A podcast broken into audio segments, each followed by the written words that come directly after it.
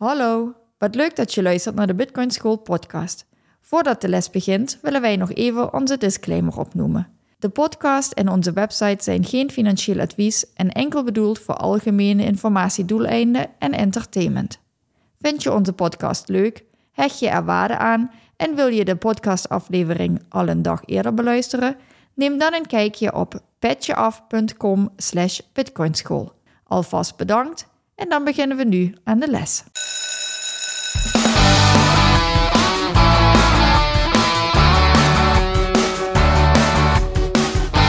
Welkom bij de Bitcoin School podcast. In deze podcast willen we jullie de wereld van Bitcoin dichterbij brengen. Dit doen we door Bitcoin op een eenvoudige manier vanuit de basis uit te leggen. In deze aflevering gaat het over vooroordelen en kritieken aan Bitcoin. Yes. Nou je hoort wel eens wat negatieve dingen over Bitcoin. En die willen we vandaag eens uh, wat uh, toelichten. Ja, en daarbij denk ik eigenlijk dat het allerbelangrijkste is dat de luisteraar mag realiseren dat dit mijn manier van er naar kijken is. Dus dat is hoe ik er tegenaan kijk. En dat iedereen daar eigen onderzoek in moet doen of dat voor hun ook geldt. Dus ik wil best een aantal van die vooroordelen die we dadelijk gaan benoemen, wil ik adresseren. Wil ik misschien dat mensen daar wat meer duiding aan krijgen. Maar het is, ik ben me ervan bewust dat het mijn waarheid is en dat andere mensen in hun eigen waarheid kunnen zitten. Dus wederom, don't trust, verify. Klopt. Dus uh, dat is gewoon onze eigen mening en kijk even wat je daar zelf van vindt. Maar neem dus ook niet klakkeloos aan wat er in het nieuws wordt gezegd. Nee, ja, precies. Nou, zullen we meteen de eerste pakken. En dat is uh, dat het vooral voor illegale activiteiten wordt gebruikt. En daar een beetje een, een rare bijsmaak aan zit. En, uh... Dus bitcoin wordt voor illegale activiteiten gebruikt. Ja, dat, dat klopt. Um, maar niet vooral voor illegale activiteiten. Dus bitcoin, ja, er zijn criminelen die bitcoin gebruiken om je geld afhandig te maken, om je bitcoin van jou af te pakken. Of om bijvoorbeeld te zeggen van oké, wij hacken een bedrijf en we vragen een bepaald, um, bepaald bedrag in bitcoin. Um, en dan lossen we de hack lossen we op. Of dan geven we weer de bestanden vrij als er een ransomware aanval is geweest. Um, dus daar wordt bitcoin voor gebruikt. Dat klopt. Maar daar worden euro's en dollars worden ook voor illegale activiteiten gebruikt. En ik denk als ik, um, ik heb niet naar de studies gekeken of iets dergelijks, maar ik denk dat euro's en dollars um, vaker voor illegale activiteiten gebruikt worden dan bitcoin. Dus... Ja, het is natuurlijk verleidelijk om bitcoin te pakken, juist omdat het decentraal is en omdat je niet gekoppeld bent. Hè? Dat je anoniem dat ook kan doen. Ja, gepseudonymiseerd. Dat je het uh, onder een pseudoniem kan uh, gebruiken. Dus inderdaad, het is wat minder transparant wat dat betreft. Wat minder traceerbaar. Het is juist super transparant. Bitcoin, want je kan precies kijken wat er gebeurt in het netwerk. Alleen, uh, en daarom weet je, de, de politie en de justitie, die hebben tegenwoordig ook tools dat ze kunnen zien van oké, bitcoin die op dat adres staat. Nou oké, waar gaat dat naartoe? En op de een of andere manier willen die mensen toch dat dat omgezet wordt in euro's of in dollars. Want ja, misschien dat ze er anders denken dat ze er niks, uh, niks mee kunnen. En op de plek waar het omgezet wordt in dollars of in euro's, dat zijn meestal dan de exchanges waar we de vorige keer over gehad hebben. Ja, dan zie je dat er een bedrag aan bitcoin overgemaakt wordt vanuit dat adres naar die exchange. En dan heb je met betrekking tot het KYC-beleid, dat hebben we ook in de vorige aflevering, hebben we dat geleerd wat dat is, dat er toch een naam gekoppeld wordt aan een bepaald Bitcoin-adres. Oké. En zoals je al zei, daar worden ook uh, illegale activiteiten gedaan in het normale monetaire systeem. Ja, we kennen allemaal de serie eh, Breaking Bad. En dat die op zo'n uh, hele stapel met, met dollars ligt ja, ik denk dat nog steeds de meest illegale activiteiten gewoon met euro's en met dollars, met cash uh, plaatsvinden. En uh, ja, Bitcoin, even daarop vanuit gaan, het grootste gedeelte van de transacties in het Bitcoin-netwerk zijn geen illegale activiteiten. Dat is misschien in het verleden was dat het geval en komt het nu meer mainstream. En op dit moment, um, het grootste gedeelte van de transacties zijn gewoon legale transacties van jou en van mij, van jou naar mij of andersom. Um, dus, dus dat, is, dat is niet het geval dat het voornamelijk illegaal is. Oké. Wil je nog iets toevoegen of denk je dat we die dan al voldoende hebben besproken?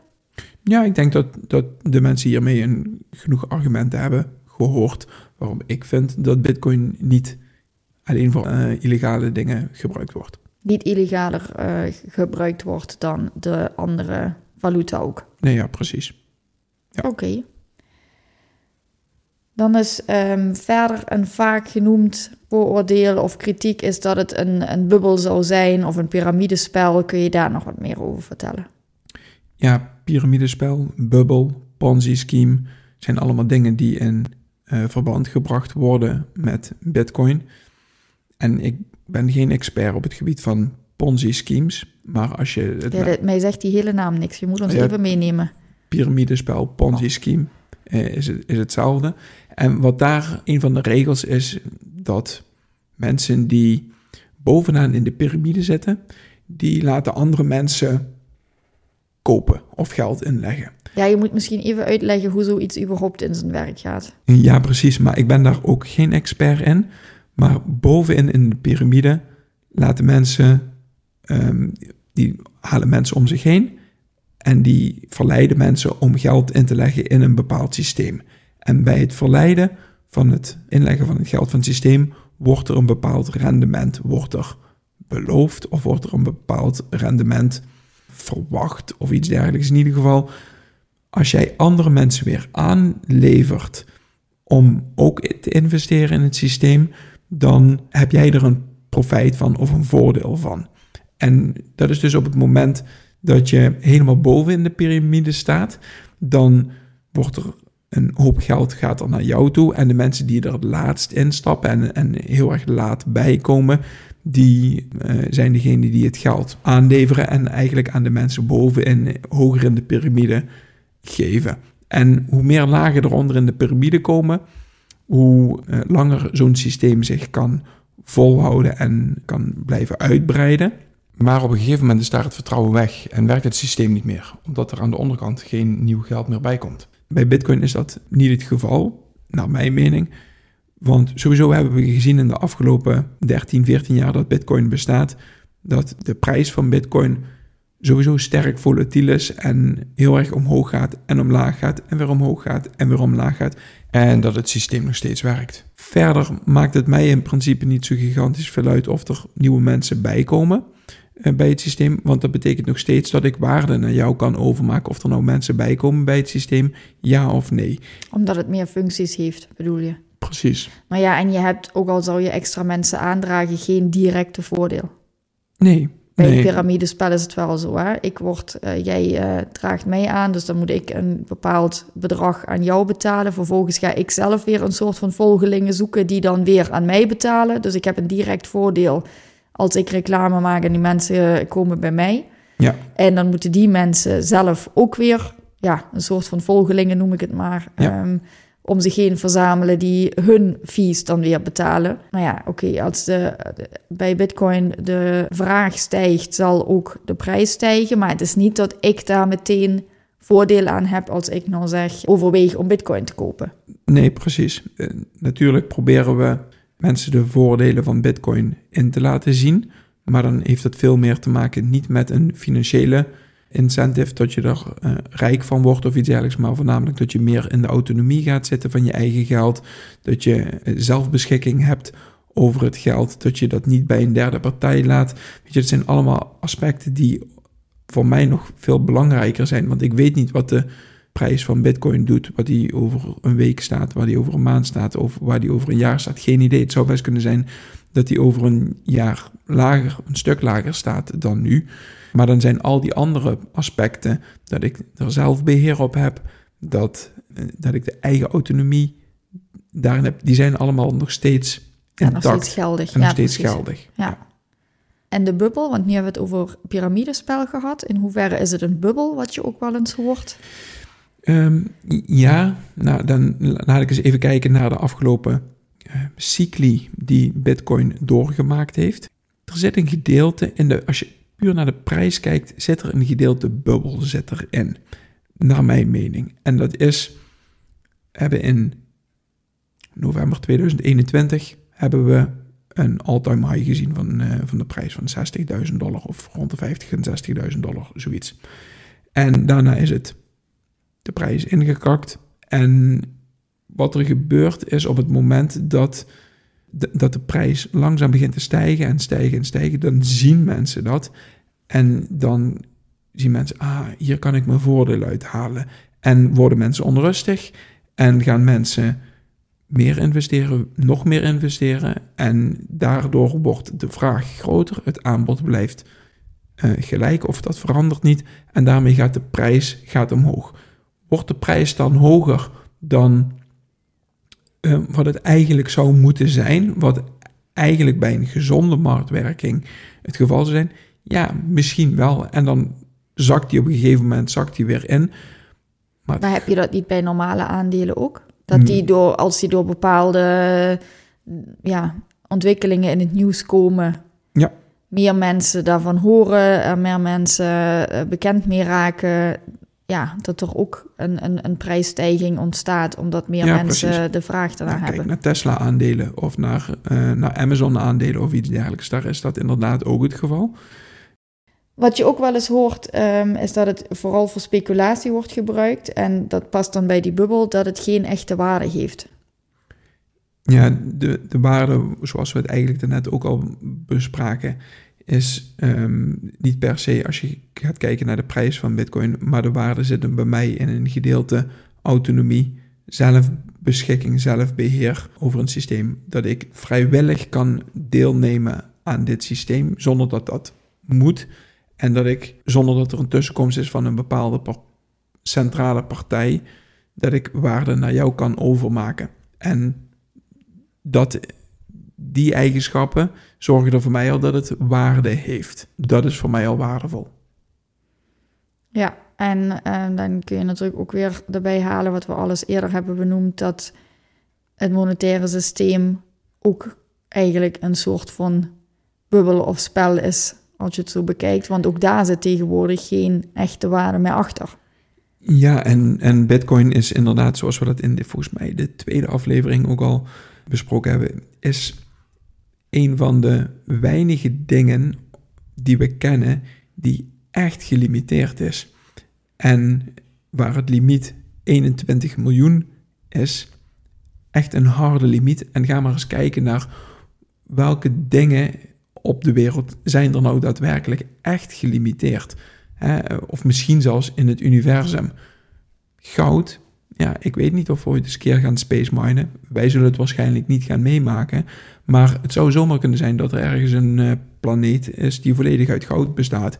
En dat we over een x aantal jaar, dat we de uh, technologie hebben om die gouden planeet, om daar te gaan minen en op die manier de hoeveelheid goud wat we hier op aarde hebben, tot we dat gaan verruimen. En bij Bitcoin weet je dat dat eh, niet het geval gaat zijn. Een van de regels is een maximum van 21 miljoen. En ga maar eens bedenken naar het koffiekopje wat we hier hebben staan, of naar broodjes, of naar whatever. Alles kan eigenlijk onbeperkt bijgemaakt worden als je er maar genoeg energie en tijd in steekt. En dat is bij Bitcoin is dat niet het geval. Daar is een maximum van 21 miljoen. En dat is het, de reden waarom het ook voor mij waardevol is. Ja, schaarste creëert in dat geval ook de waarde. Precies, ja. Ja.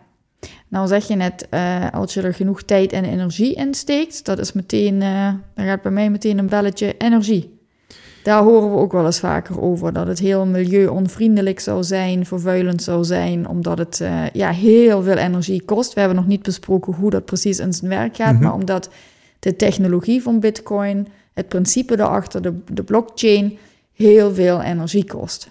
Nou, zonder daar nou op de techniek in te gaan, kun je daar iets over zeggen? Ja, ik ga proberen om de techniek zo, uh, zo veel mogelijk weg te laten in dit geval. Maar het klopt. Het klopt dat Bitcoin energie gebruikt. En dat is in principe ook goed. want dat zorgt voor de veiligheid van het netwerk. Maar Bitcoin kan nooit concurreren met bijvoorbeeld huishoudens of met industrie die energie gebruikt. Bitcoin, want op een gegeven moment, want dan is het niet meer rendabel. Het gaat om hoe rendabel is het, de, de energie die je gebruikt, hoe rendabel is het en hoeveel brengt me het verbruik van die energie, hoeveel brengt me dat op? Kan je dat ja, nog niet helemaal volgen, maar ik laat je even verder vertellen. En dan, want je ziet me moeilijk kijken, dat zien de luisteraars niet. Maar daarom uh, probeert Paul het nou anders uit te leggen. Oké, okay, het, gebruikt, uh, het, het gebruikt energie. En de reden waarom het energie gebruikt, is omdat er een financiële incentive is voor de partijen die die energie gebruiken om daar een financieel voordeel Daar hebben we het even in de blockchain uitleg over gehad. Hè? Dat degene die de boxen vult, die mag zichzelf een transactie in, in zijn schoenendoos Precies. schrijven. Precies. en dat is wat jij bedoelt met de incentive. Uh, dus de beloning op het moment dat ja, je... Ja, en dat proces, dat kost energie. Maar dat kan die alleen doen op het moment dat de energie die die gebruikt, dat dat goedkope energie is. Als dat energie is die duur is, dan is dat voor hem niet rendabel. Hij Want dan zou, dan zou de energie, de energie die de marktschreeuwer, zoals wij hem toen noemden, zeg maar, gebruikt om zijn box te vullen en te schreeuwen, er is een box gevuld, zou meer ja, kosten, zeg maar, dan, dan wat hij ophaalt op het eh. moment dat hij de eerste is met de winning fee, zeg maar. Precies. Dat bedoel je? Ja, klopt. Dus, en nou, dan is het niet rendabel op het moment dat je dus dure energie gaat gebruiken. Dus die. Nou zit ik even te denken. moet goedkope energie gebruiken. Klopt? Snap je dat? Ja, dat snap ik. En ik weet al uit onze gesprekken dat die, uh, hoe ga je dat noemen, die incentive, die winning fee, zeg maar, mhm. die beloning, mhm. dat die steeds minder wordt. Ja. Om de mhm. vier jaar gaan we nog uitleggen, want ik wil nou ook niet te technisch gaan, maar dan zou dat betekenen dat je dus ook in die energiekosten steeds omlaag moet. Uh, ja, Anders of dat is je het op een gegeven moment of, of efficiënter, of dat je het efficiënter moet gaan doen, inderdaad. Ja. ja. Nou, laten we heel even terugpakken eh, op het moment dat we de luisteraar mee hebben dat de energiekosten in verhouding moeten staan. In verhouding moeten zijn met, eh, met de opbrengsten. Dus dat er dat werk verricht wordt op locaties waar de energie goedkoop is. Ja? ja? Waar is de energie goedkoop? Dat weten een hoop mensen niet. Maar er wordt heel veel energie overgeproduceerd. We hebben wel, zeggen wel dat we een energieprobleem hebben, maar er wordt ook heel veel energie wordt er overgeproduceerd. Neem aan dat je het wel eens gezien hebt dat er windmolens stilstaan terwijl het toch gigantisch hard waait. Waarom staan die windmolens stil? Omdat de energie die die windmolens dan zouden opleveren, dat die niet in het netwerk terecht mag komen, niet kan komen, want dat moet een constante zijn wat, hoeveel energie er in het totale netwerk zit. En daarom worden dan de windmolens stilgezet.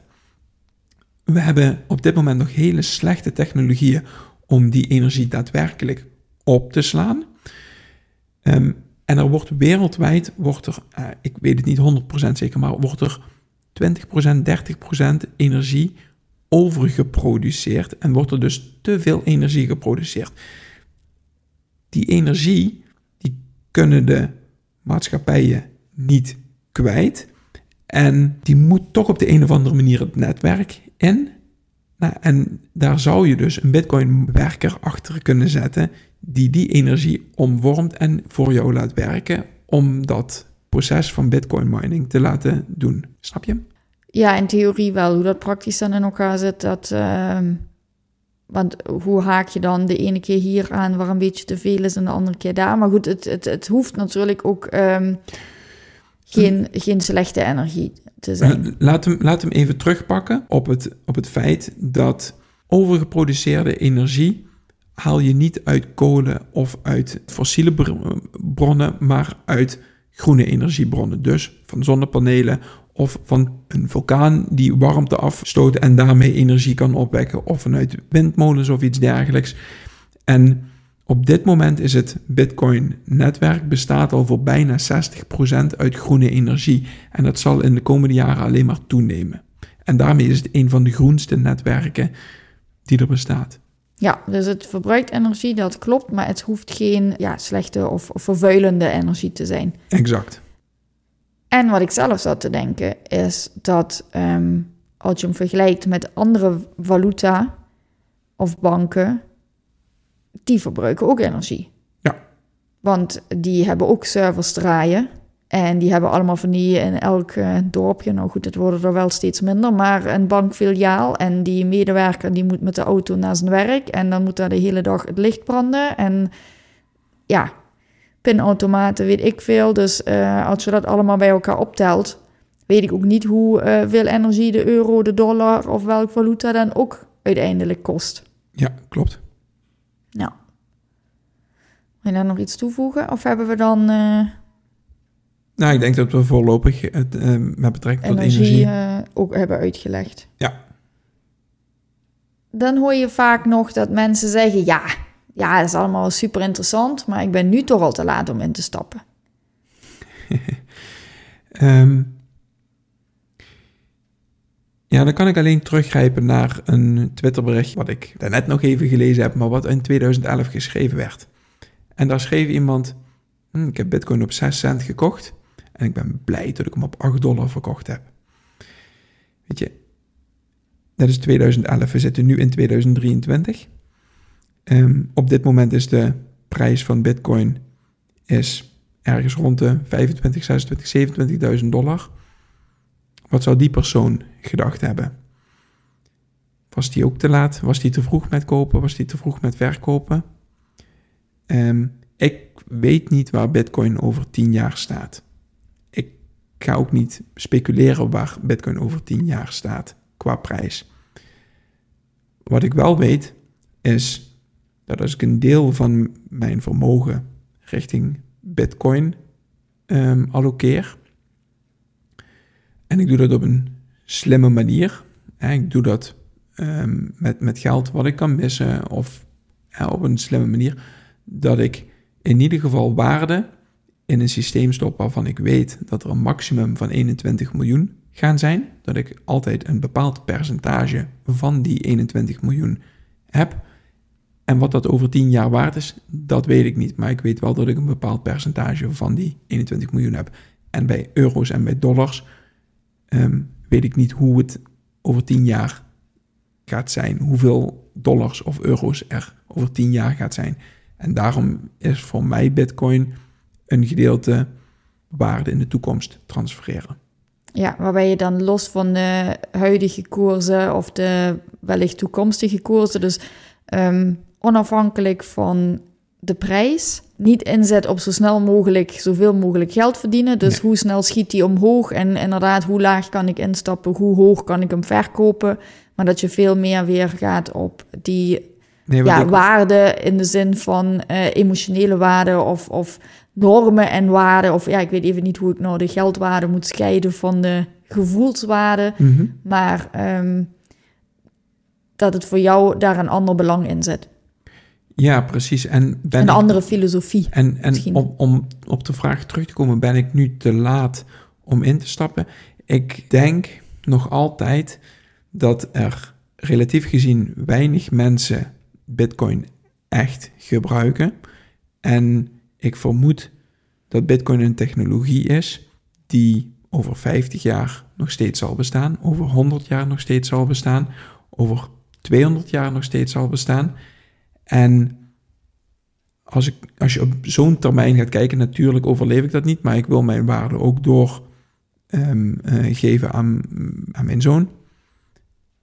Dan is het voor mij op dit moment, in 2023, kijk ik niet naar uh, wat doet het morgen of wat doet het overmorgen, maar dan is vandaag uh, nog altijd een goed moment om in te stappen. En is dat volgend jaar ook nog? En is dat ook nog ja, ja, niet wil je zo snel mogelijk winst behalen en zo hoog mogelijk, maar wil je meedoen aan een systeem wat waarde vastzet, uh, ja, garan ja, garandeert het ook niet. Nou ja, wil je, je meedoen aan een systeem? Je hebt een gegarandeerde percentage van een eenheid die absoluut gelimiteerd is. En daar zit voor mij de waarde in. Ja, dus dat is meer onderdeel uitmaken van een ander systeem. En kijk, of die 21 miljoen bitcoin, of die over 10 jaar in totaal 1 dollar waard is, of in totaal 100 miljoen dollar waard is, dat weet ik niet. Maar ik weet wel dat ik een bepaalde percentage daarvan heb. En dat vind ik belangrijk. Ja. Nou, dan weet ik daar eigenlijk even ook niet meer uh, over toe te voegen. Mhm. Heb jij verder nog uh, vooroordelen of kritieken? Ja, ik heb, uh, we hebben van een luisteraar hebben we, um, uh, iets te horen gekregen. En het is, wat als het internet uitvalt? En op een dusdanige manier inderdaad dagenlang. Of hè, ik bedoel, het is niet even hier kort bij ons thuis, maar... Ja, precies. Echt in het algemeen over de hele wereld. Uh... Ja, nou ja, dan kunnen we er in ieder geval van uitgaan dat de servers van alle banken die we kennen, dat die ook niet meer werken. Dus internetbankieren werkt ook niet. Digitaal betalen met een pasje werkt dan ook niet. Alle pinautomaten zijn op het internet aangesloten. Werken ook niet. Dus ik denk dat op het moment dat internet uitvalt, dat het Bitcoin-netwerk, ja, valt dan ook uit. Maar dan vallen nog veel meer systemen uit. En dan hebben we inderdaad met z'n allen een groter probleem dan dat het uh, Bitcoin-netwerk eruit ligt. Dan ja. hebben we in het algemeen, denk ik, komen we ja, wellicht uh, aan de kassa kunnen we niet meer betalen, kunnen ook niet meer naar de pinautomaat om geld op te halen. Nee, om die contant te kunnen. Ja, precies. Ja. Dus als je dat doordenkt, dan um, ja, hebben we op meerdere fronten wel een probleem. En dan is het normale monetaire geldsysteem hebben we dan, tenzij we nog een uh, sok ergens onder de matras hebben liggen met wat euro's erin. Um, ja, hebben we daar dan ook een probleem. Dus dat, uh, dat is eigenlijk geen ja, geen argument voor of tegen Bitcoin. Dat, dat. Nee, precies. En uh, als je dan verder gaat filosoferen, dan kan je zeggen van oké, Bitcoin kan dan nog steeds werken via bijvoorbeeld radiogolven of via andere communicatie, via satelliet of andere communicatiemethodes. Zou Bitcoin dan nog kunnen werken? Hè, en dat is een theoretisch, maar het zou kunnen werken. Kan de blockchain-technologie doorgaan zonder internet? Weet je wat het grappig is? Het is wiskunde. Het is allemaal wiskunde. Dus ja, als je dan een uh, telcomputertje ernaast pakt, dan kan je nog steeds een transactie het netwerk insturen. En het wordt een stuk moeilijker. En het praktisch eigenlijk niet. Maar in theorie? In theorie zou dat kunnen, ja. Oké. Okay. Dus die hebben we ook uh, hopelijk een beetje kunnen ontkrachten of daar een beetje een angst van weg kunnen nemen. Op het moment dat het internet dusdanig uitvalt dat de bitcoin eruit ligt, dan ligt er veel meer uit en dan is bitcoin ons kleinste probleem. Dat denk ik wel, ja.